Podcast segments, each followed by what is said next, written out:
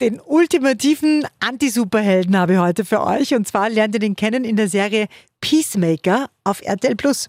Welcher Superheld bist du? Peacemaker. Jetzt hör auf, es gibt keinen Superhelden namens Peacemaker. Ich bin voll berühmt. Ja, so berühmt ist er gar nicht, aber eine eigene Serie. Und zwar spielt die Serie im DC-Universum, das heißt, da wo auch Batman, Superman, Wonder Woman und so, wo die daheim sind. Und dieser Peacemaker ist eben auch ein Superheld. Er war damals in der Suicide Squad im Einsatz, für alle, die sich ein bisschen besser auskennen. Und er muss jetzt die Welt retten. Und zwar vor Außerirdischen, den sogenannten Butterflies.